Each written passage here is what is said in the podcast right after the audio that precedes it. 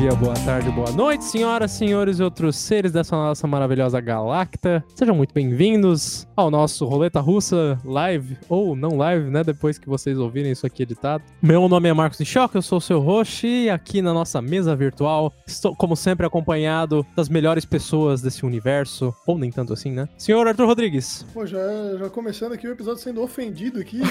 Claro, Estamos aí, né, óbvio. disponível, pronto pra, pra discutir e pra falar mal do nosso host. Ao lado dele, senhor Luiz Eduardo. Eu estou aqui e a gente é todo mundo aberração, Arthur. Todo mundo é aberração e a gente vai falar de uma. Por penúltimo, senhor Vitor Esmanhoto. Boa noite. Ele, ele, cara, ele, ele guardou. Ele tava ali concentradíssimo só pra fazer esses. Ai, que, que ódio de time. Ai, cara, que ódio, velho. Vai tomar no cu. E como eu falei, né, senhoras e senhores, né, nessa empreitada que a gente está, hoje o Vitor não é o último a ser introduzido. Por quê? Porque nós temos um convidado e essa pessoa, por honra ou desonra, ele tem o meu nome, olha só. Senhor Marcos Leidner. Mãe, eu tô na Globo. Ai, que bom. Não. É, meu nome é Marcos, eu tenho 21 anos e, bom, eu sou estudante ainda, né? Especialista em The Witcher. Eu zerei The Witcher três vezes. Caralho, velho. mais tempo de The Witcher do que de universidade, tá ligado? Quase isso.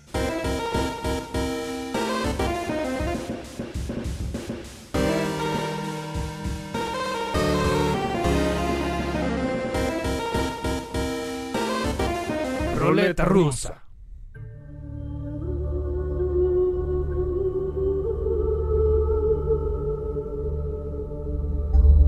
É isso, né, galera? Só antes da gente, né, dar o tema que ele já foi bastante spoilado nessa última fala. Nosso podcast ele funciona da seguinte maneira: né? nós temos seis branches de temas em que a gente aborda um diferente por semana. E pro tema dessa semana é o nosso, a nossa última bala do nosso tamborzinho. Nós vamos falar de The Witcher, que é o nosso, tema, nosso branch de games. Antes do.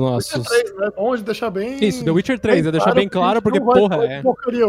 É que nem falar da obra do Tolkien inteira, né? Não, não vou falar isso porque senão vou causar muita polêmica. Só lembrando, a gente ainda tem outros branches de tema que a gente trata sempre. Ainda tem literatura, audiovisual, música, cotidiano, atualidades e, óbvio, né? Games que a gente tá falando hoje. Então, senhores, vamos tratar de The Witcher 3. Alguém, alguém tá afim de dar uma breve contextualização, assim, pra galera de casa que nunca jogou The Witcher? O que que espera, do, o que que se espera do jogo? Cara, o Luiz Eduardo é o mais competente pra fazer isso. Também acho, Ah, me cara. botou na roda. Bom, eu, eu, eu, eu vou dar aquela introduzida que eu um pouco sei. O The Witcher é uma série de livros escritos por um polonês. E esse esse cara escreveu esses livros e mais tarde, como esse conto do The Witcher, né, dos livros se tornou muito popular, é, principalmente naquela região da Polônia, resolveram fazer, uma produtora de jogos resolveu fazer o jogo do The Witcher, que vem posterior aos livros. E já tá no terceiro, e o terceiro que ficou talvez mais famoso, né? Assim como o Skyrim, que tem uma, uma sequência de jogos anterior, mas o mais famoso ficou o Skyrim, que a gente até fala, mas é The Elder Scrolls, o nome da série.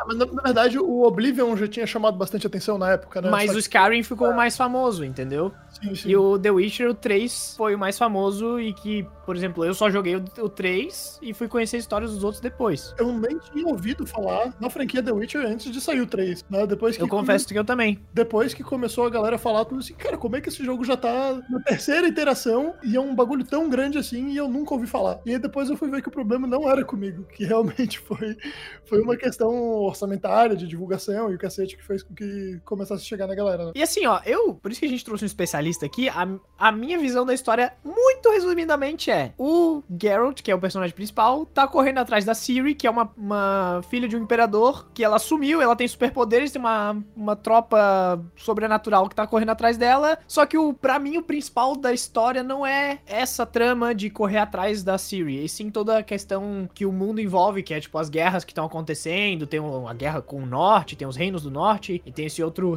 império que tá tentando invadir e conquistar essa, essa parte do território. Tem toda essa parte que engloba o mundo do The Witcher que é muito mais legal, na minha visão, que a história principal. Porque se você reduzir a, a história de The Witcher, inclusive, é uma coisa que eu perguntava pro Marcos Leidner, que qual é a história que The Witcher tem? Qual é a principal história? Ah, o Geralt se, atrás da Ciri. É isso. Porque no fundo é isso. Só que tudo que acontece nesse intervalo é o mais importante do que isso. É, assim, falando um pouquinho também, né, de jogo, não, acho que a gente falou, falou- contextualizou bastante o que, que é o jogo, né, mas não falou exatamente do jogo também, né, pra contextualizar o pessoal de casa, The Witcher é um jogo de RPG, né, que você vai lá, você controla o Geralt, que é esse cara que ele tá correndo atrás de uma, como é que eu posso dizer assim, ela é pior do que a Princesa Zelda, né, e o seu objetivo, né, como a gente falou, é chegar até ela, né, encontrá-la, e no meio do caminho você descobre o que, que é um Witcher, né, que é nada mais do que um caçador de recompensas, e que você pode fazer diversas missões, diversas missões secundárias, a gente vai falar um pouquinho mais sobre a mecânica do jogo. O que, que vocês acharam da, da jogabilidade, né, do- dos aspectos, entre aspas, técnicos desse jogo, assim, né, dele como, dele como jogo, não necessariamente como um- uma história contada através de um jogo. Primeiro de tudo, eu sempre fui uma pessoa que eu, que eu sempre gostei bem mais de, de RPG de ação do que RPG de turno, né? Sempre gostei mais, pô, desde do Super Nintendo, na verdade, que a galera sempre falou muito de Final Fantasy, Breath of Fire, esse tipo de coisa, e eu já sempre gostei mais de Secret of Mana, que tem o combate mais dinâmico e tal. Então, fui crescendo, eh, jogando outros RPGs com, com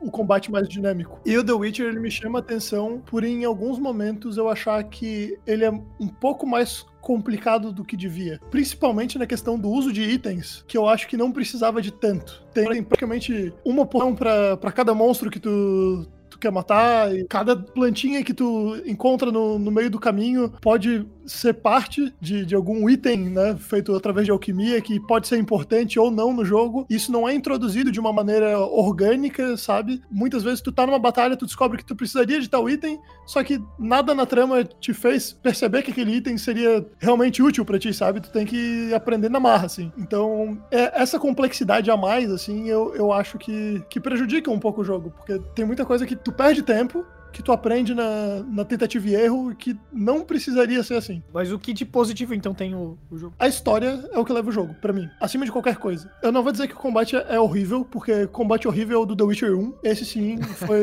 foi tão ruim que eu, eu não consegui jogar. Eu joguei o The Witcher 1 por uma hora e meia, assim, e eu falei, cara, eu não vou me submeter a isso tudo só pela história. Se eu quiser tanto assim saber a história, eu vou ver os vídeos no YouTube da- das cutscenes. É literalmente injogável. É, é um jogo, cara, o combate do The Witcher 1 é um jogo de ritmo. É acertar o clique na, na hora certa. Isso sim é um combate ruim. O combate do The Witcher ele é, ele é satisfatório em muitas partes e, e deixa a desejar em outras. Só que como a história acaba sendo principal ponto de, de sustentação do jogo, isso acaba não fazendo tanta diferença assim. É claro que um, um sistema de combate mais aprimorado faria muito bem ao jogo, só que não, não acaba pesando tanto. Pesa um pouco no sentido que o que aconteceu comigo e que sei que aconteceu com alguns de vocês é que o jogo demora pra engrenar, né? Até a história começar a fluir. Eu demorei pra realmente entrar na, na vibe do jogo, assim, cara, esse é realmente um jogo que eu quero jogar até o final, justamente porque demora pra, pra história engrenar. Então acaba que, que o combate acaba prejudicando um pouco esse início de jogo, na minha opinião. Eu vou discordar, porque eu acho que não é a história principal que me fisga nesse jogo. É, eu acho que a história principal fica, inclusive, de lado se for considerar todas as histórias secundárias que vem com ele, assim. Não, mas eu, eu não quis falar que A é, minha é melhor a main parte- quest, eu quis falar, tipo, a história num geral, englobando tanto quest secundária quanto a principal. É, mas eu acho que a quest principal deixa, tipo, se for com- comparar com cada pequena missãozinha que tu faz, com cada personagem que tem uma personalidade diferente, é, com como as tuas ações influenciam o que acontece no jogo. Então, se tu chega numa cidade, toca o louco, começa a matar gente na rua, se tu for lá de novo naquela cidade algumas horas mais tarde, as pessoas vão te odiar. Inclusive os guardas vão vir, tipo, bater em você. Chegou a fazer isso? então, sim. Eu não, eu não matei as pessoas, mas eu tinha cidades que eu era mais odiado, assim, porque eu tinha causado uma comoção, esse tipo de coisa. Então o jogo ele é muito bem pensado, o gráfico é, dispensa comentários, mas assim, é, o que me ganha no The Witcher, o que faz ser um dos melhores jogos que eu joguei na minha vida, e pra mim, o que faz merecer o Game of the Year é toda a complexidade de narrativas intrincadas que tem ali dentro. Cada missão é um pequeno jogo em si, é um pequeno, é uma história que vale a pena tu ir atrás. Às vezes, em, em nesses RPGs de mundo aberto, aberto, as missões secundárias não são tão recompensadoras. É tipo, sempre a mesma coisa. Ah, vá lá, pegue um item, volte. Sempre a mesma coisa, a mesma dinâmica. E no The Witcher, não. Porque tu tá meio que no controle do Geralt, então tu pode fazer as tuas escolhas. Se tu vai, se tu não vai, tu pode escolher, sei lá, exigir que a pessoa te pague alguma coisa ou deixar por isso mesmo, porque tu é, sei lá, generoso, entre aspas. E cada pequena história, então tem a missão lá do lobisomem, que tem todo um, um plot twist no final, é a missão do barão, que tem vários outcomes, assim, diferentes, que mudam muito como ela vai se desenvolver e como ela vai terminar. Eu acho que tá aí o motivo do The Witcher ser o jogo tão celebrado quanto é. Não porque a main story dele é muito boa, porque para mim ela é só boa, não é uma main story top, assim, para mim. para mim é realmente essa teia intrincada de missões secundárias, de opções, de maneiras de você, jogador, influenciar o jogo. E o meu jogo não vai ser igual ao jogo do Arthur, do Marcos, do Lui. O meu jogo vai ser diferente, porque eu agi diferente em diversas maneiras, diversas formas. Eu, diferentemente do Arthur, também não critico o combate. Eu não acho que é o melhor combate que eu já joguei, já peguei num videogame, mas eu acho um combate legal me divirto, é recompensador quando eu ganho e é desafiador ao mesmo tempo. Uma coisa que eu queria dizer sobre isso, as side quests são, tipo, é um padrão de jogo de RPG mundo aberto assim. Mas no The Witcher especificamente, tipo, por causa de toda a história dos, dos livros e tal, que tipo, os dois primeiros livros do The Witcher são só tipo contos ah, isolados. As side quests do The Witcher elas têm esse fio assim de tipo, ah, isso aqui é um pequeno conto do Geralt, sabe? Tipo, é um negócio isolado ao resto da, da história, o resto do coisa, claro, ela faz parte do mundo, mas aí isolada a história principal e, tipo, é uma historinha fechadinha, bonitinha. Inclusive, tem até contos que são replicados em, em sidequests no, no jogo. Um conto em específico que eu, que eu sei, que é o, o Último Desejo, tem uma missão no, no jogo. É, ela, ela mostra meio que as consequências daquela, daquele conto, né? Meio que uma continuação. Ah, exatamente. Que massa, não sabia disso. Não, isso de é, do mundo do mundo aberto, né, do The Witcher era um, era um ponto que eu queria tocar assim, né, que uma das coisas que o The Witcher faz, né, dar um exemplo, um contra-exemplo disso que eu tô falando, por exemplo, Skyrim, né? A partir do momento que tu tá fora do combate, cara, tu faz fast travel pra onde tu quiser e The Witcher não, The Witcher você tem que ir em tal posto nas plaquinhas, pra, nas plaquinhas para fazer alguma coisa. É, às vezes achar uma plaquinha é meio chato e tal, às vezes tu tá longe de uma plaquinha, tu precisa ir para algum lugar. Eu acho que isso é, isso normalmente é uma crítica enorme aos jogos de mundo aberto, só que eu não acho que ela é tanto pro The Witcher, porque isso te faz dar muito valor a, ao mundo aberto em si. Porque como o Arthur falou lá, tu tem muita coisa para ver, tu tem muita coisa para pegar, tu tem um monte de plantinha. Tem bicho que tu nunca viu, que tu vai lá, mata o bicho, pega coisa lá e tal. Isso é uma coisa que eu achei muito legal no The Witcher, que ele não, te, não é um jogo punitivo com o seu fast travel que não é tão otimizado assim. Ele é um jogo que ele faz esse, esse fast travel ser de assim, propósito. Pra, de propósito, exatamente, para tu aproveitar melhor a tua experiência com The Witcher, né? E, e olha, eu, eu não tenho condições de jogar esse jogo no Ultra, nos melhores gráficos, eu jogo no médio e ainda assim meu queixo cai toda vez que eu olho por esse jogo, cara. É maravilhoso demais. Eu, eu só tenho a coisa ruim sobre as plaquinhas para mim é que algumas ficam fora do ponto principal. Sim. Eu entendo que faz parte do cenário, mas, por exemplo, aquela do Barão, Porra, ela fica lá longe, ah, vai tomar no cu. Fora da cidade, né? Cara, eu, eu sou a favor de fast travel se dar sim, principalmente num jogo como The Witcher. Eu acho que se fosse no, uh, como é no Skyrim, não funcionaria tão bem, por causa do que o Victor falou, né? As side quests são uma parte muito grande do jogo. Uh, se o fast travel é liberado, pode ir para qualquer lugar a hora que quiser. Muita gente vai passar em branco por uma cacetada de, de missão secundária, porque vai querer, né? Só ir na main quest direto, de um ponto para outro. Então, eu acho essencial para absorver o que, que é a região né, em que se passa tudo, para ver os monstros, que eu, eu acho que uma das coisas mais fascinantes do jogo para mim é o, o, bestiário, cara. Eu acho muito massa e muito bem projetados todos os monstros que tem no jogo, assim. É tudo documentado, assim, cara. Fala, tipo, certinho as fraquezas de cada bicho e tem um background de cada monstro, assim. Eu acho isso tudo muito bem construído e, e muito legal. E eu acho que só funciona bem porque o fast travel não é instantâneo, assim, ir pro lugar que quiser, sabe? Mas, pô, o The Witcher até que tem bastante ponto para fazer tem, fast travel. Não é um ou outro, assim, um a cada região maior, assim. Não, pô, tem bastante coisa espalhada. Então, quem quiser, né, quem tiver de saco cheio, quem quiser zerar o jogo de uma vez, pode dar uma exploradinha, achou, vai pro próximo, explora mais um pouco, achou, vai pro próximo. Então, eu acho que é bem equilibrado nesse caso. Eu tenho, assim, poucos pontos que eu digo assim, cara, esse aqui é chato. Que é esse esquema da plaquinha ser muito longe, às vezes, ou o fato do cavalo, que às vezes tu pede para ele seguir sim. aquela linha e às vezes ele resolve viajar pelo meio do negócio que tá fora da estrada. Então, eu achei bem ruim esse negócio que até no Red Dead Redemption, que é um jogo anterior, é, já fazia melhor. Então, pra mim, pecaram em alguns quesitos que já existiam, mas no fundo, algumas coisas que me chocaram, assim, que me- eu lembro bastante é quando tu entra na cidade e tu faz bastante missão lá dentro. Tu esquece que existe um mundo lá fora que é um mundo selvagem. E aí depois quando tu volta, tu esquece como é que é lá dentro da cidade que existe essa coisa aqui no mundo real. E imagina aquela época, pensando como se fosse um modelo medieval. Cara, é muito louco isso. E faz todo sentido os cenários de esgoto e etc. Eu acho que é um mundo bem construído. Nossa, É, a história eu acho que é, é bem boa. Aquilo que o, o Vitor falou da, das side quests, elas não são simplesmente pegar um negócio, elas têm um, um porquê, elas têm uma motivação, elas têm caminhos diferentes. Até quando elas derivam da história principal, né? Sim, até aquelas sidequests que vêm da, da história principal e de repente tu tá envolvido totalmente no enredo que não tem nada a ver com a busca pela Siri, assim, sabe? Sim. Ela, tu, tu acha aquela bruxa lá, lá no começo, lá, aquela que é amiga do Geralt, de repente tu tá ajudando ela e fazendo tal coisa, de repente vocês estão Sim. transando e não sei o que, meu Deus do céu, e de repente tu volta a buscar a Siri, mas tu já tinha esquecido que ela existia, tá ligado? Cara, sim. tem, tem hora que se tu não tá acompanhando ali no menuzinho de missão pra, né, pra ter uma noção de o que é, que é principal e o que é, que é secundário, tu se perde, tu vai ver que tu tá longe pra cacete do, do fio Eu fui um tá ligado? Eu me perdi nessa da bruxa. Da bruxa de cabelo. É loira? Acho que é loira. Akira, Akira Matt. Eu perdi É, com- completamente nessa missão. Eu assim, tá. E agora? Vai pra onde? Aí eu, disse- eu tive que abrir o menu de missão e abrir outra missão porque eu não lembrava que eu não tava numa missão principal. Eu acho isso muito legal. Acho uma das partes, uma das melhores partes, tanto a ambientação de todo o cenário quanto essas histórias sides e etc. Mas eu não acho dos melhores jogos em questão gráfica. Eu tenho minhas, meus lados aí. Você, você compara ele com jogos de 5 anos atrás? Quando É, você então. Comparei com, por exemplo, o GTA. Pra mim, os gráficos de GTA são melhores, são dois anos anteriores do que ele. E assim, é, se ele pegasse no Game of the Year, não tinha com quem ele competir. Eu fiquei olhando os anos é, anteriores e posteriores. É, se ele tivesse competido em outro ano, talvez ele não Eu- levasse.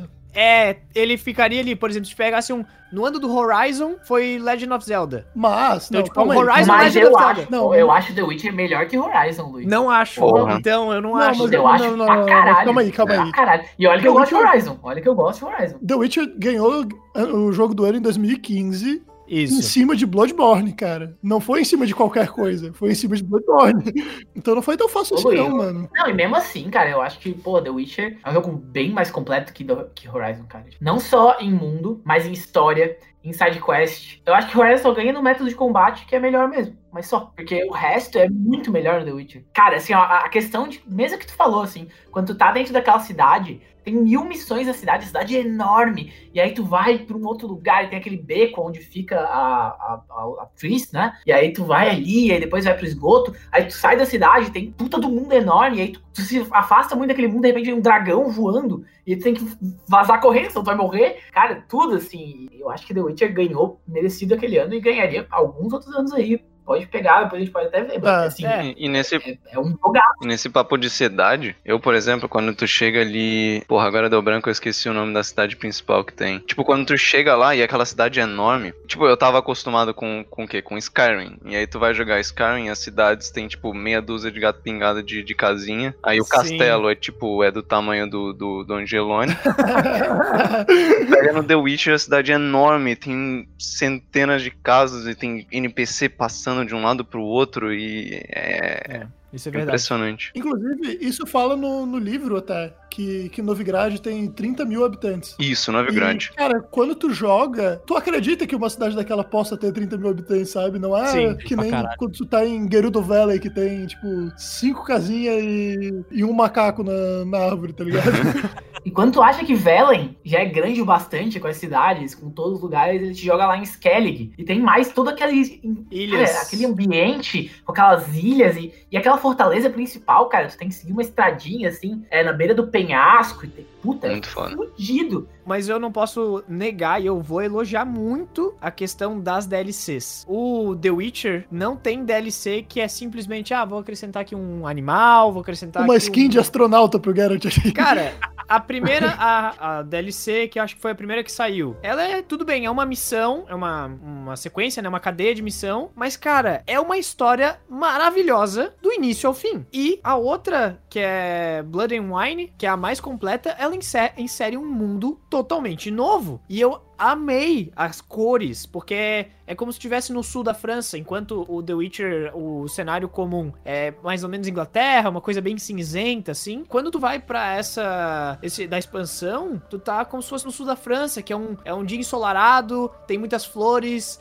eles são cavaleiros bem nobres, assim, todos pomposos e com armaduras douradas. Só que é muito lindo. É muito lindo e as missões são muito, muito boas. Eu gostei muito desse cenário da DLC e é uma DLC. Não é um jogo novo, é uma DLC. Eu achei essa as DLCs eu acho incríveis. Falando da DLC de Toussaint, eu acho que eles traduziram muito bem do jeito que é descrito no, no livro. Porque no livro ele realmente descreve o lugar como, tipo, extremamente colorido, o clima é, tipo, agradável, as pessoas são, tipo, o cavalheirismo mesmo, é tipo. É... Cordiais. Isso, é tipo, eles são. Cordiais. Eu, eu, me fugiu a palavra agora. Eu acho que eles, eles traduziram ela muito bem. Mas a primeira DLC, a do Hearts of Stone, acho que em questão de história, eu pelo menos eu acho ela melhor. Que eu também adoro esse negócio de seres que ninguém direito sabe o que, que é e que são, tem Sim. poder que tu não consegue nem calcular. Achei incrível, incrível.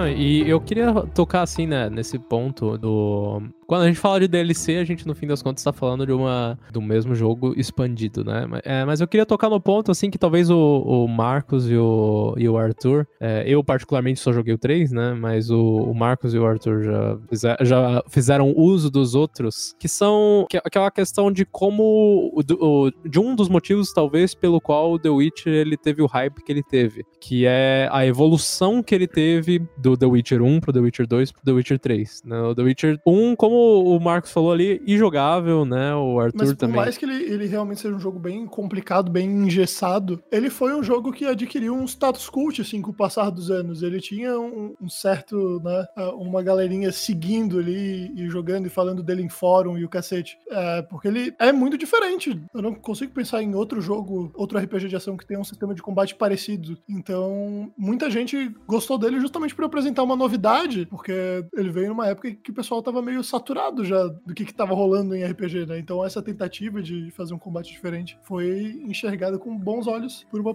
parcela da população ali, né? É, mas mesmo assim, foi, vocês acham que ela foi executada bem, né? Exceto no terceiro, claro, que a gente já tá falando que foi muito bem executado. É difícil a gente avaliar hoje, porque a gente já tem muita noção de como isso pode ter, como isso pode ser feito melhor. Só que eu acho que a gente tem que tentar olhar com os olhos de quem tava jogando o RPG sendo feito da mesma forma por mais de 10 anos, e aí vem um negócio daquele e tu, tipo, né, traz um certo frescor. Só que Cara, quando a gente sabe que o combate pode ser feito como é feito no Breath of the Wild, sei lá. Batman, no Batman, é, nos jogos do Batman, é, sabe? Na série Arkham, é, fica muito difícil de a gente simplesmente citar, olha só, é diferente, vamos dar valor porque é diferente. Eu sei que foi muito negativo para minha, pro meu início de experiência, ou seja, pro jogo me engatar, foi de mais demorado que o usual, principalmente porque eu saí do God of War, do novo God of War, ou seja, um jogo fresquinho, que foi super elogiado, com gráficos maravilhosos, um combate que é bem cativante até, pro The Witcher que é de 2015. Então eu sei que isso pesou no meu início de julgamento. Depois, porra, eu tenho 120 horas de The Witcher, então depois eu,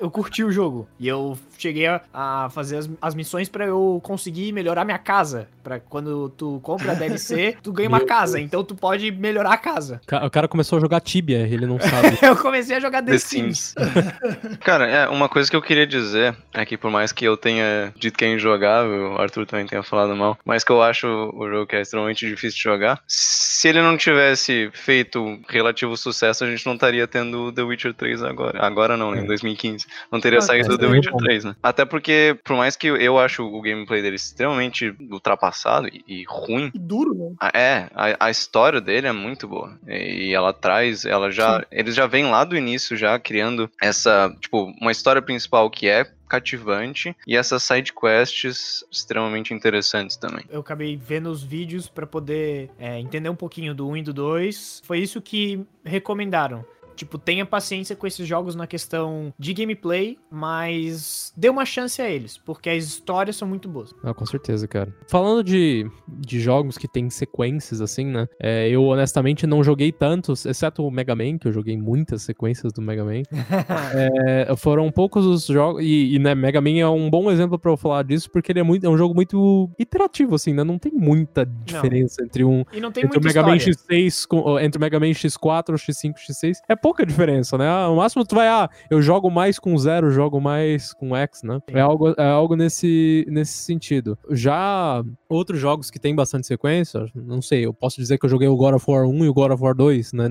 Não joguei os últimos, por motivos de que eu não tenho console faz uns 10 anos mais, talvez. E nesse sentido, assim, né? ah, é- é- eu acho muito massa quando, como o Marcos bem colocou assim, né? Um jogo ele consegue é, se evoluir tanto de uma interação pra outra, a ponto de que, sim, você teve certo sucesso nas suas outras interações, né? Tanto The Witcher 1 quanto The Witcher 2, como o Marcos muito bem colocou ali. Cara, não ia ter o The Witcher 3 se você não tivesse vendido muito bem o, um, Os outros os outros dois, né? Mas mesmo assim, né? Você chegar num, num estado de maturidade de produção de jogo, vamos dizer assim, né? A ponto de que tu consegue chegar nesse.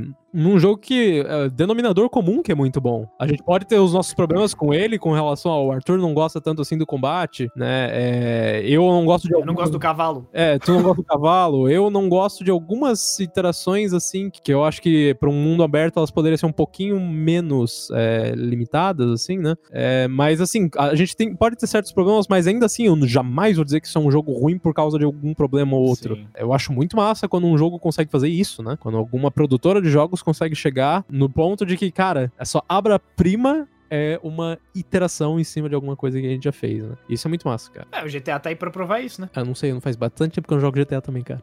Não, mas só- então, resumindo, GTA vem, claro que com histórias diferentes, né? Completamente diferentes. Esse último que citou, talvez, uma parte ou outra do San Andreas, porque usa o mesmo mapa, mas é um atrás do outro, vindo paulada atrás de paulada de, de jogo bom, sabe? De referência. A Rockstar, ela, assim como a CD Projekt Red, eu não sei se ela tem outro jogo, mas o que a gente conhece é The Witcher. Talvez ela tenha lá o jogo de carta que lançou, mas o jogo principal dela, o carro-chefe, é o The Witcher. E a Rockstar, apesar de ter criado outras franquias agora, o carro-chefe dela é o GTA. Tá lançando pro PlayStation 5, então, du- um jogo que tem duas gerações. Eu acho Pois é. incrível uma empresa que consegue se sustentar com um, um jogo, sabe? Uma, uma linha de jogos. Eu acho incrível, porque a história significa o jogo sempre se supera e a história sempre se supera. Mas só que, eu não sei se vai fugir muito do tema, mas é só pra comparar com a Rockstar, porque é quando a, mesmo quando eles lançaram o Witcher 3, eles não eram tão grandes assim, comparado, Não, com, a, comparado com a Rockstar quando lançou o, o GTA V. Ah, Nem de perto, né? Até porque a Rockstar já tinha feito mais uma cacetada de jogo Sim. bem famoso. antes. Exatamente. Então eu acho que. Claro, tá comparando o jogo com o jogo, mas eu acho que um jogo sair. O Witcher 3 ter saído da CD Projekt Red, eu acho bem mais impressionante do que o GTA V ter saído da Rockstar, por exemplo. Ah, sim. Ah, com certeza.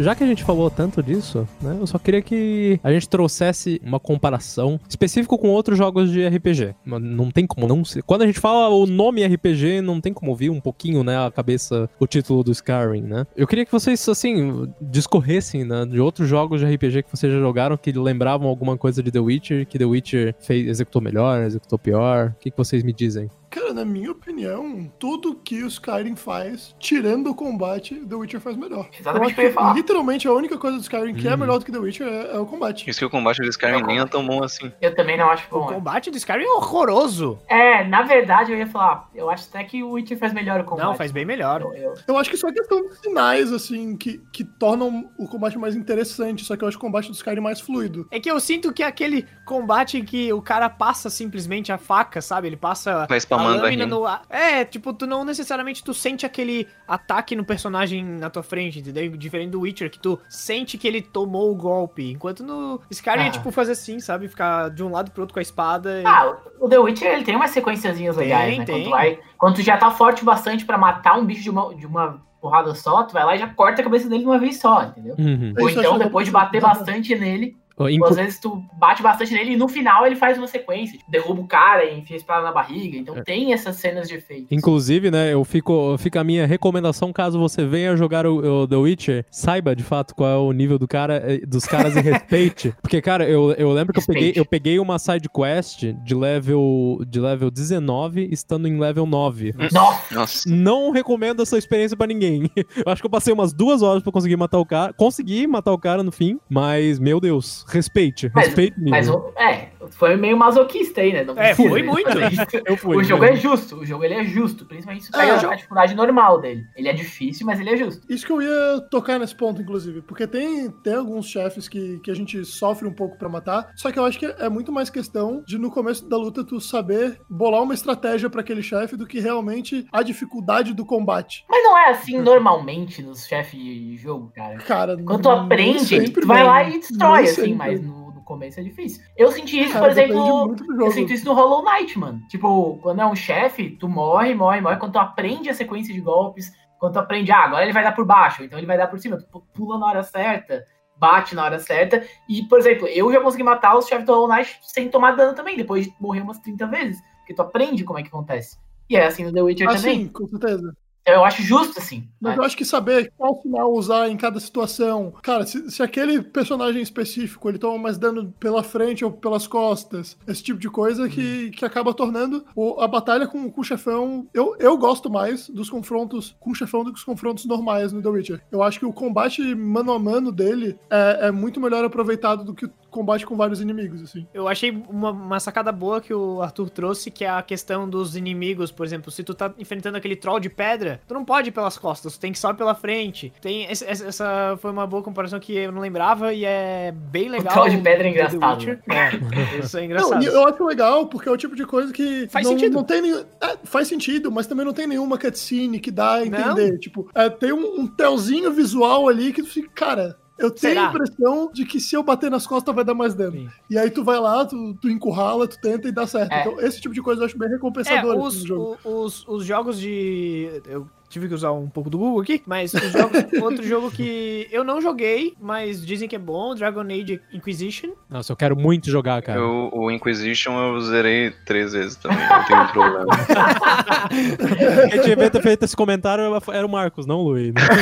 Foi outro que foi Game of the Year, né? Foi outro que Ah, Game of the pois Year. é. O Dark Souls, pra mim, é um jogo de RPG Ai, que é muito bom, Não, não, não. mas ele é outra pegada. É, não dá, ele, tu Luiz, tem que ter cara. paciência com Tu ele. quer se estressar jogando? Não dá, cara. Eu gosto. Eu, eu gostei muito da história, eu acho que vale a pena. Eu, eu tive que tentar duas vezes. Eu também. Dark Souls só, só engrenou pra mim na segunda vez. Eu primeiro tentei assim, que jogo bosta. Aí o nosso amigo Gabriel, ele falou, cara, joga que o jogo vale a pena. O Thiago Ranzoeiro, que também faz stream, ele também me recomendou, porque eles estão. Quem, é, quem gosta de, de Dark Souls é aficionado, não, não pode só simplesmente gostar. Ele Não, que. eu- só gosto.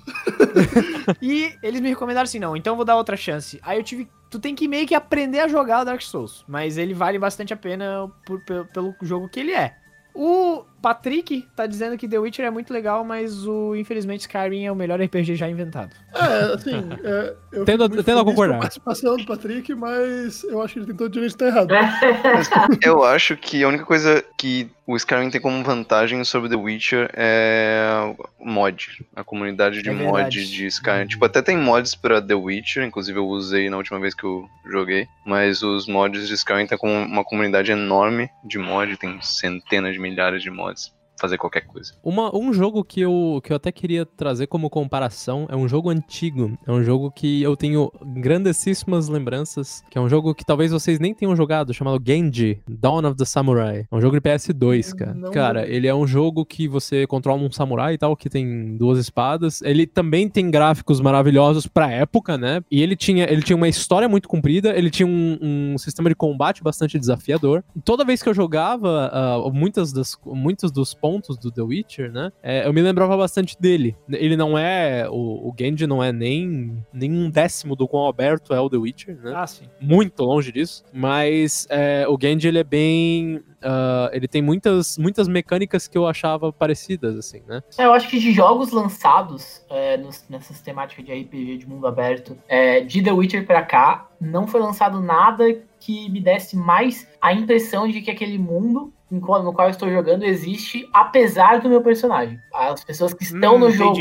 o pessoal que tá no bar, ele continua no bar quando o meu personagem não tá lá, os fazendeiros continuam lá cuidando da plantação. Aquele É um mundo mundo muito é vivo. muito né? vivo e tu tá muito imerso. Essa sensação de imersão, de que cada personagem é diferente, de que as suas escolhas mudam o mundo no qual tu tá jogando. Nada foi feito nesse, nessa magnitude ainda, a partir dali, na minha opinião, pelo menos o que eu joguei. Então, por isso Não, que é um, um jogo bem diferenciado, assim, né? Eu acho que talvez o Red Dead Redemption 2 tenha essa mesma pegada, assim, de, de as coisas continuarem acontecendo igual. Mas no quesito de jogos de RPG que eu lembrei, o Horizon e o, o Zelda, eles são jogos que tiveram uma. Assim, foram muito famosos, competiram por a Game of the Year, mas eu tenho que concordar com o Victor. Nenhum tem um mundo tão vivo quanto The Witcher. Até por causa da situação da história também, né? Eu acho que no, no Breath of the Wild tem todo o lance de tá tudo indo pro saco. então, né? Mas eu acho que o objetivo do Breath of the. Wild nem é esse, entendeu? Tipo, o The Witcher ele é. tem esse objetivo Ah. de te mostrar esse mundo. O Breath of the Wild não tem. E o The Horizon também não tem esse objetivo. Então. Mas na questão de tu se importar, a- é, é que tu junta as duas coisas. A questão do mundo muito vivo, porque tanto os personagens não principais, os personagens NPCs são muito importantes, são muito vivos. É, realmente, eu não consigo unir as duas coisas num jogo depois The Witcher. Mas eu consigo dizer, o mundo aberto, esses dois que eu citei, e o mundo vivo em que tu se importa muito com os NPCs é The Last of Us 2. Esse sim. Tu sente que cada NPC é uma pessoa com uma história, entendeu? E, e aí vai de quem jogou pra entender o que eu quero dizer. Mas eu acho também que o The Witcher ele foi muito responsável por marcar essa era dos jogos de mundo aberto, né? Ele, ele foi o jogo que, sei lá, daqui a uns 20 anos, quando a gente vai olhando pra trás, pô, lembra ali daquele meado ali dos anos 2010 ali, que só saía jogo de mundo aberto? Pô, acho que o que ficou mesmo foi The Witcher, né? Porque assim como mais pro começo dos anos 2010 ali, era FPS comendo solto, era Nossa, Destiny, zumbi. era Gears of War, era Lost Planet, sei lá, essas porra aí. E aí depois veio um monte de jogo de mundo aberto.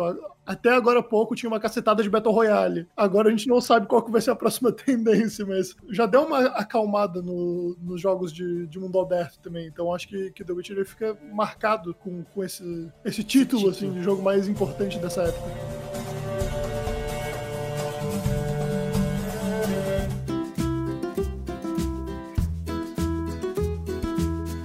Eu queria mudar um pouquinho o tom da, da, da nossa discussão, trazendo aquilo que o Arthur falou, né? Que é do, do com relação à história do jogo. O como ela sustenta muito bem um jogo que tem mecânicas ótimas e que tem aspectos muito bons, muito bem colocados, assim, né? A primeira coisa que eu, eu faço só uma pergunta. É, a resposta do Arthur, ele já deu spoiler, mas a, a, a minha pergunta é: vocês acham que a história é que sustenta o jogo acima de qualquer mecânica que ele tem? É, eu acho que é um jogo, é um jogo muito mais de histórias do um jogo de mecânicas. Isso é claro pra mim. Tipo, eu gosto do The Witcher por causa, como já falei, das missões secundárias, por causa da linha, por causa dos lugares que tu pode ir, das coisas que tu pode conhecer, das respostas que tu pode dar e de como cada missão é única. E acima de, mecânicas. Eu acho que as mecânicas dele não tem nada demais, assim. Eu gosto bastante daquela magiazinha que é meio que um poder Jedi lá, que ele usa pra, as pessoas ficarem meio, ah, these are not the droids you were looking for, né? Aquela coisa. os, os símbolos assim, né? Uma É, assim, com as mãos. e. É legal pra caramba, e, e- mas mesmo assim não, não chega a ser uma mecânica diferenciada do jogo que é muito massa. Por exemplo, sei lá, no God of War, jogar o machado. Pô, jogar o machado é muito legal, eu quero jogar o machado É toda hora. irado, é irado. Então, isso não tem no The Witcher. Eu não, quero, não tem uma coisa que eu quero fazer toda hora, porque é uma mecânica de jogo irada. É, mas eu acho que não prejudica o jogo. Não prejudica, eu não, Não. senti falta de ter uma mecânica, entendeu? O que tinha no jogo me satisfazia, porque eu tava tão imerso naquele mundo, tão imerso naquelas histórias, que pra mim uma mecânica diferente não fez falta, entende? Pra mim foi assim que eu me senti Uhum. jogando. Então, Eu concordo, eu, eu acho que concordo plenamente que o Vitor salientou de, de que. Que às vezes, na verdade, a história principal não é tão importante quanto a, as side quests. Elas às vezes se equiparam de tão imerso que tu fica. Eu acho que isso traz muito pro jogo. E acho que nenhuma mecânica, tanto de magias quanto de combate de espada, se destacam. Acho até curioso que ele nem te incentiva a trocar de arma. Tipo, Uhum. troca de espada. Mas assim, tem machado, tem martelo. Mas eu não usei. Eu pegava uns assim, ah, eu vou usar uma hora, eu vou usar. Mas eu nunca lembrava porque não fazia diferença. É uma bosta Era- também usar. É, Isso, tipo. isso, inclusive, é- até me lembrou de uma outra crítica que eu tenho ao jogo, que é a durabilidade dos itens, cara. Eu acho que Nossa, as isso espadas, irrita. as espadas estragam muito, chato. rápido, cara. É muito chato. Isso podia ser mais bem balanceado. E, e foi engraçado porque entrou em contraste justamente com o jogo que eu tava jogando imediatamente antes, que é o Paper Mario novo, que também os itens eles têm durabilidade muito baixa, só que isso tem um propósito no jogo, que é justamente tu administrar quando é que tu vai usar os itens mais fortes e os mais fracos, e isso acaba sendo uma estratégia que tu usa no combate. Assim como o Legend of Zelda. É, mas no The Witcher não, tipo, é meio de graça, tá ligado? Ah, Sim. olha só, na vida real os itens, né? Na vida real os espada estraga, então vamos fazer estragar aí também. A, a minha impressão é de que aquilo ali tá de graça no jogo. É chato. E que, porra, tem muitas vezes que é muito chato tu ir atrás do lugar pra consertar os É. itens. E foi um, um bagulho que eu realmente eu fiquei, cara, sério, precisava Pra disso. mim, essa aí é, É, sabe? de longe a pior parte do jogo. A pior mecânica do jogo. Pra mim, ela não faz sentido. Eu Eu também não não gosto. sinto falta disso aí, tipo, pra quê, tá ligado? Pra mim não, não nem ter, não, não é moderar o uso daquilo, é, não precisa ter aquilo. Não precisa. É, Eu tenho que tá. ficar voltando na cidade pra consertar a espada. Qual é a. Sabe? Me tira do- da imersão do jogo, às vezes. Às vezes eu tô na, na missão massa pra caralho, daqui a pouco a espada tá quebrando. Eu tenho que voltar pra cidade É pra porque, Cara, ele quebra muito rápido, velho. saco, Sei lá, tipo, tá, tá jogando uma, duas horas e tu já tem que cuidar daquela porra daquela espada. Não é tipo, ah, depois de sete horas jogando, finalmente a espada começou a ceder. Não, tu mata um bicho mais cascudo, a espada já foi pra puta que pariu, velho. É muito chato isso. Outra mecânica que eu tinha no jogo, mas eu subaproveitei, eu praticamente não usei, foi o joguinho de carta. Vocês jogaram joguinho de carta? Ah, joguei bastante. Cara, eu joguei. Ok. Eu, Eu- eu é joguei um jogo ok. legal, na verdade. Ele é legalzinho, ele só, tipo.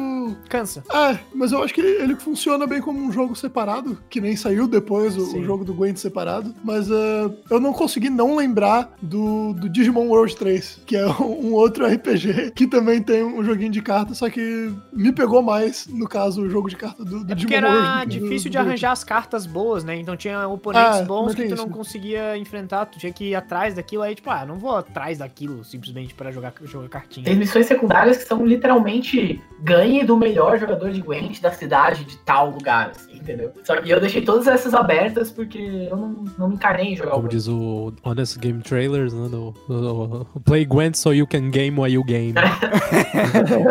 Nada a ver. Eu queria trazer um, um ponto que, que, eu, que eu achei legal dentro do jogo, que o The Witcher ele consegue uma coisa dentro dessa nossa filosofia de boas histórias, histórias bem contadas, que são personagens muito cativantes, né? Não apenas o Geralt, mas todos os personagens lá dentro do jogo, eles são muito cativantes, né? A gente aprende a, a gostar bastante dele. A gente gosta bastante do, ami- do amiguinho anãozinho do, do Geralt do meio do Zoltan. jogo também. O Zoltan, isso. A gente gosta até do, do traficante, o cara milionário lá no meio que... Ah, não. que tem todo Não. um spa. Eu acho, eu acho ele legal, cara. Eu acho um cara massa. O Dijkstra é legal, cara. A gente gosta até do, do personagem que passa a não ser personagem também, o, aquela, aquele bichinho feio lá, o Uma. É tão bonitinho. Umi, aliás. É Umi? Umo, Umi, Uma? Alguma coisa assim. Aquele bichinho corcundinha, bonitinho lá. Eu achei todos esses personagens muito cativantes, muito eh, enjoyable. No fim das contas, né, ah, vocês acham que é por causa dos personagens que essas histórias são bem feitas também? E não só isso, Faz parte. Cara, né? tem que ser falado também que as missões secundárias elas servem muito bem a um propósito do jogo que é aprofundar a relação do Geralt com cada um desses personagens. Tem missão secundária que é pra aprofundar a relação dele com esse traficante que vocês falaram, que é pra apro- aprofundar a relação dele com o anão, com aquele outro que ele tá procurando lá, que viu a Ciri, ele fica procurando ele na cidade, esqueci o nome dele, que ele é Ah, o Dandelion. Dandelion. Então, é esses caras todos. E além deles, a, a, a Yennefer, a Tris, a Kira, essas mulheres que ele tem um relacionamento amoroso, né? Vai mostrando isso, por, é, às vezes, assim, né?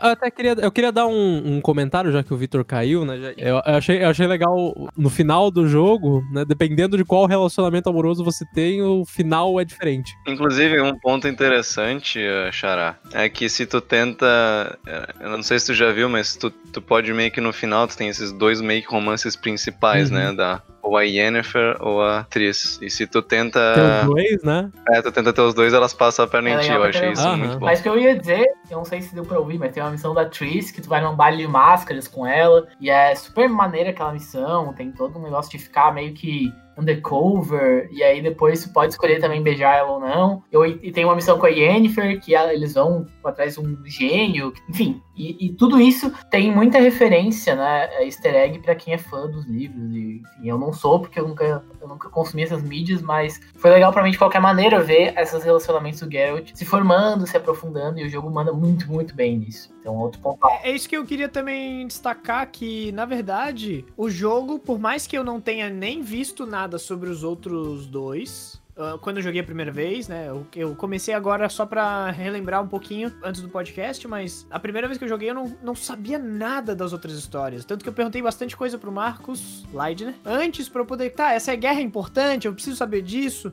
E na verdade o jogo vai te explicando, né? ele não vai te explicando, mas tu vai entendendo com o passar das coisas. Tu vai meio que te agregando aquele mundo. Claro que saber das histórias antes é muito melhor, mas não, não, não, a experiência não deixa de ser, não deixa de ser boa. Eu gostei bastante disso. Claro que quando eu descobri é, que na verdade a Tris ela tinha, ele tinha perdido as memórias e a Tris mentiu para ele que ela era o grande amor dele. Isso muda bastante a coisa, mas eu não, não consegui escolher Tipo, sabendo que ele gostava da Yennefer, eu não consegui escolher a Triss. Tipo, nem a outra maga loira lá. Você jogou The Witcher da mesma forma que você jogou Life is Strange, então. Sim.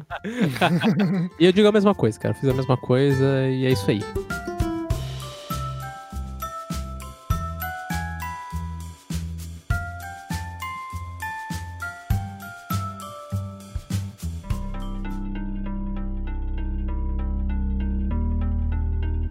E só antes da gente chegar no final, né, galera? Eu queria. Acho que quem vai falar sozinho aqui vai ser praticamente eu e o meu xará. Quer dizer, a, a, parte dos livros ele vai falar sozinho, mas a parte da série até tem alguma coisa pra falar. Sozinho Fala. não, rapaz. Eu li os dois primeiros livros. Ah, é sério mesmo? Ô, louco.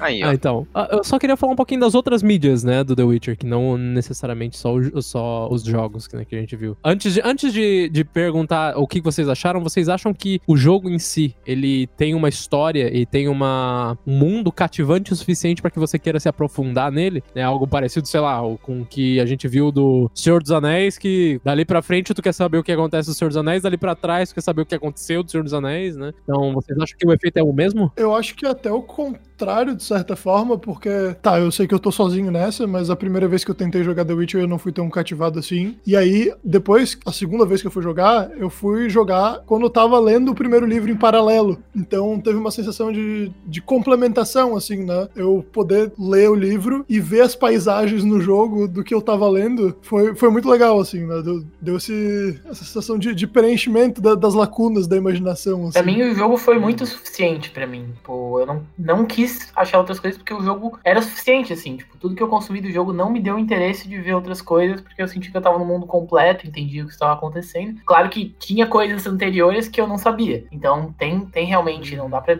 não dá para negar isso, assim, tem lacunas que não consegue preencher. Mesmo assim, talvez seja porque eu tô num momento da minha vida que eu não consumo muito esse tipo de, de, de, de mídia, de fantasia, assim, mas ao mesmo tempo, porra, é, é uma coisa muito, muito complexa. O, o jogo do do Witcher 3, com as missões, com o lore dele, que tá, tem muita coisa para ler, muita coisa para ver, então eu não, não quis muito ir atrás, não. Foi uma coisa que pra mim fez falta. Eu né, li os dois primeiros livros, gostei bastante deles. Eles, como o Marcos falou, eles são dois livros de contos e acaba tendo. Eu não vi a série, mas pelo que tu falou, Marcos, acaba tendo mais ou menos a, essa mesma pegada de cada episódio, no caso no livro, cada conto, é um, uma missão para qual o Geralt foi contratado. Mas eu acho muito interessante porque ele é muito interessante enquanto personagem. Ele tem uhum, todo um, um código de conduta e, e, ética, né, muito próprio deles e que ele respeita a, até o fim, assim. E, e, isso faz dele um personagem muito interessante. Então acaba acaba sendo legal, mas porque no, no, no, livro mostra melhor quem ele é como, como pessoa, né, além da, das histórias e, do, e, dos combates e tal. Então é um complemento interessante, assim. Uh, mais ou menos o que o Arthur falou, uh, eu acho que ela, ela faz um trabalho ok de resumir uh, o importante da, da história do Geralt, da Ciri e da, Yennefer até o final ali, Uhum. né? Tanto que a, a própria série ela entra em detalhes, ela conta histórias que a gente, lendo o livro, a gente só tem, tipo, uma ideia, assim. Eles é, tem partes ali que não é explicitamente contada. Tipo, a, o passado da Yennefer não é explicitamente contado no livro. A, a, a- batalha lá de, de, de Sintra, ela também não é contada explicitamente. Ela mostra alguns flashbacks da Ciri, mas é, é- eles são bem cortados. Então eu acho que eles, eles fizeram isso pra meio que dar um contexto. Essa primeira temporada toda é meio que um contexto pra história que tá por vir, basicamente. Fal- Falando da série, eu não, não quero entrar em méritos assim, tipo, de diversas séries que a gente já viu, né? De, que um, com temáticas completamente diferentes. Porque The Witcher ele é um, um fenômeno por si só, eu acho, né? Ele, ele, ele bebe de diversas fontes de inspiração, claro, né? A gente vê claras inspirações da obra Tolki- eh, Tolkieniana, né? E, e afins. Mas, assim, eu acho que The Witcher ele pega muito no ponto do. disso que o Arthur tava falando, né? Dele ser episódico. E o fato dele ser episódico é o que faz uma série dele ter a característica que ela tem. Né? A minha, a minha opinião, assim, né? A, ela, em tese, a primeira temporada, que é a única que existe por enquanto, né? Ela deveria ser uma coisa só. E a ideia, na, a, minha, a minha opinião, se você pega do quarto episódio ou o terceiro episódio e você vê fora de ordem, não faz diferença nenhuma, né? Ó, porque tá ali, ó, os pontos de linha reta, vamos dizer assim, eles estão muito, muito jogados, assim, né? Eu acho que, que eh, nesse sentido a, a, a série ela não é tão legal no que tange uma história como um todo, né? Mas eu acho que esse, esse teu esclarecimento é muito legal, Marcos, que ela, na realidade ela, é, ela tá contextualizando uma história maior que ainda está por vir e que merece um, um final legal, né? Eu escutaram Game of Thrones, um final legal. Mas até onde eu sei, eu posso estar falando uma besteira enorme aqui, mas eu acho que essa primeira temporada da série, ela justamente adapta os- esses dois primeiros livros que são contos, né? Ela adapta alguns contos e ela pega alguns aspectos de, de alguns contos também. O que, quando eu comecei a ver a série, eu tava. Eu já tava preparado que não ia ser o que eu tava esperando. Porque tem aquele negócio de, ah, o cara viu, leu os livros e agora ele quer exatamente o que ele imaginou quando ele leu o livro, né? Mas é tipo, eu tava esperando que ela fosse adaptar mais contos, talvez, tipo, porque tem alguns contos que eu gosto bastante que não chegaram nem a ser mencionados ali na, na série, porque eu acho que realmente eles focaram na história principal, em, tipo, construir a história principal. Mas o, uma coisa que eu concordo também que o Xará falou é que realmente a, a linha temporal deles é completamente quebrada e, e ela se perde um pouco, assim, eu, por eu já ter lido o livro, eu acho que ficou mais fácil pra mim, porque eu sabia, tipo, ah, se isso aqui aconteceu, tipo, tinha uma cena, aí cortava pra outra cena e, tipo, elas se passavam em dois tempos diferentes, mas eu sabia porque eu tava vendo, tipo, ah, peraí, isso aqui não aconteceu, tipo, muito tempo atrás do que acabou de acontecer. Eu comecei a perceber que tava numa linha temporal diferente. Mas os personagens em si, eu gostei bastante, a caracterização deles e o jeito que eles ah, traduziram eles pra atores, eu acho que ficou muito legal.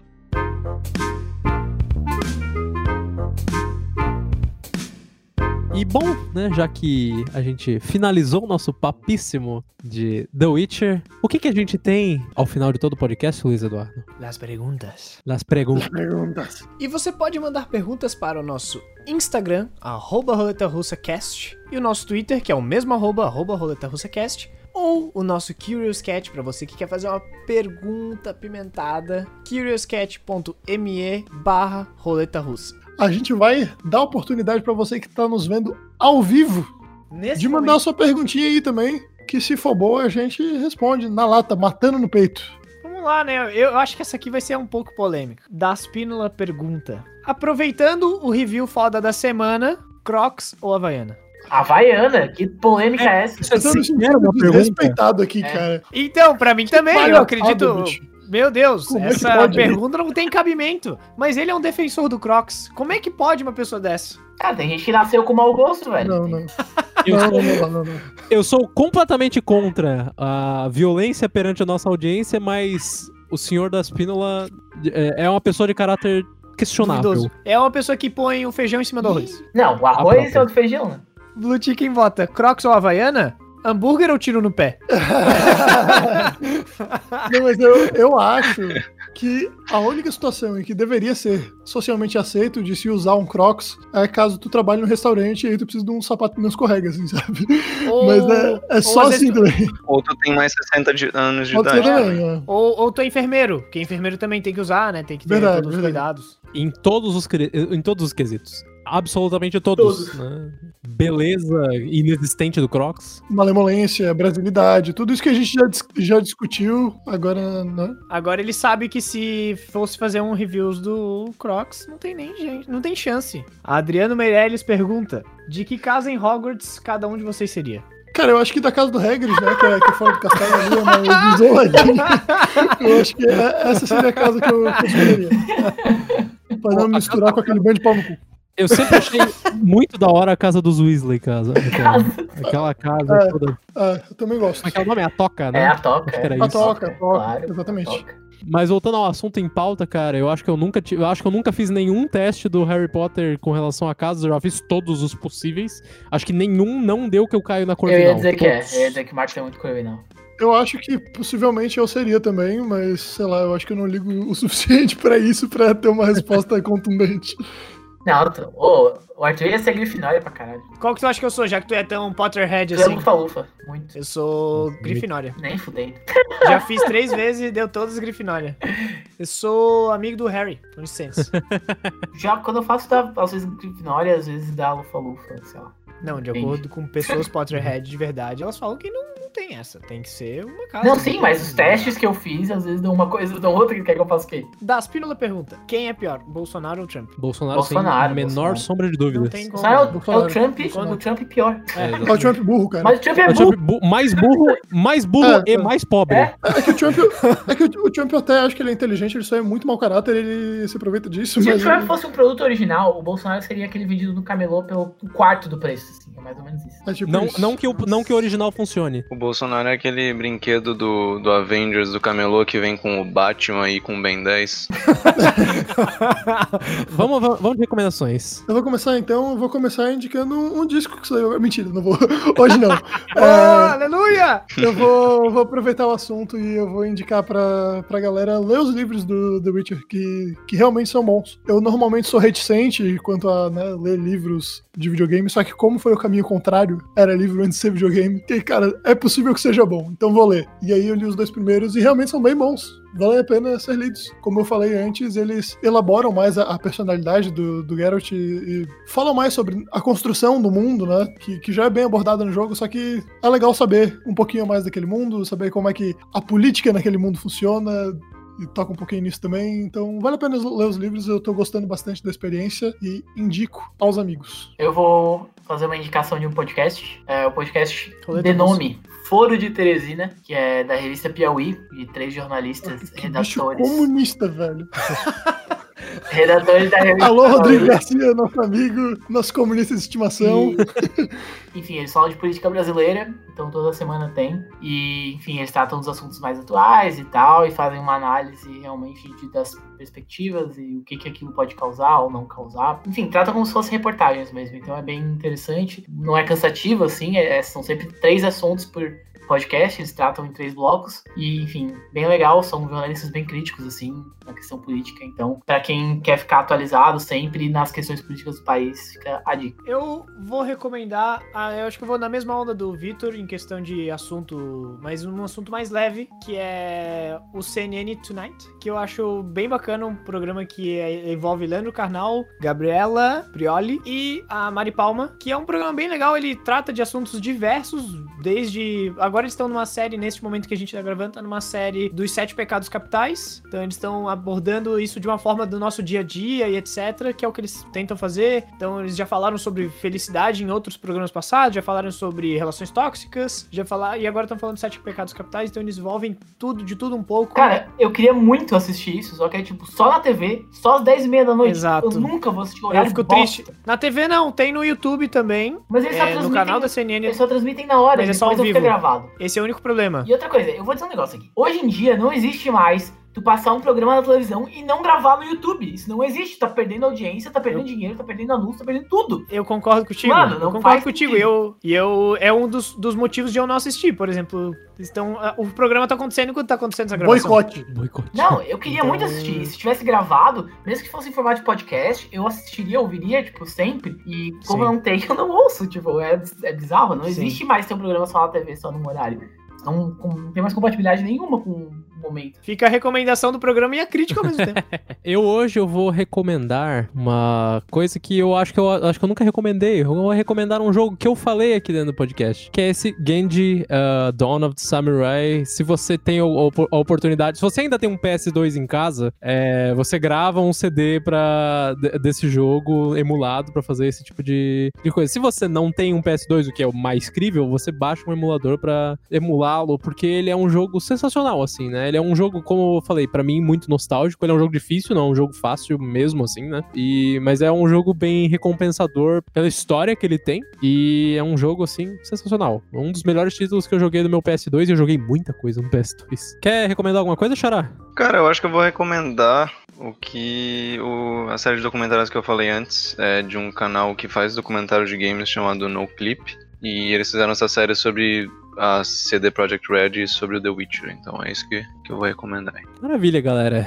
E é isso, né? Fechamos mais um podcast e com ele também mais um tamborzinho da nossa roleta, do nosso, role- A arma está carregada. nosso amado roleta russa. Como é bom ter as seis balas de volta, meus Como é amigos. bom ter seis balas de volta. bom ser vida E falando em seis balas de volta, Arthur, por favor, sorteia-nos.